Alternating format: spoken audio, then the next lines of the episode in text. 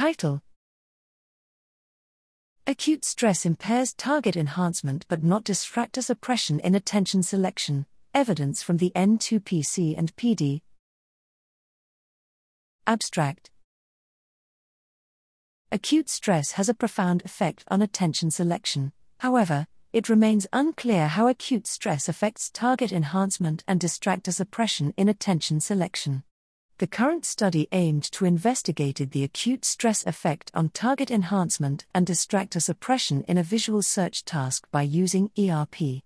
The stress response was successfully induced as indexed by the activation of HPA and the subjective affect rating.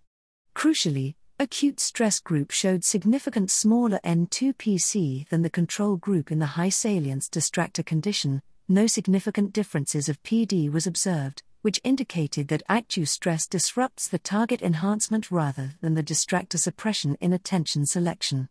The detrimental effects might attribute to the impairing function of prefrontal cortex.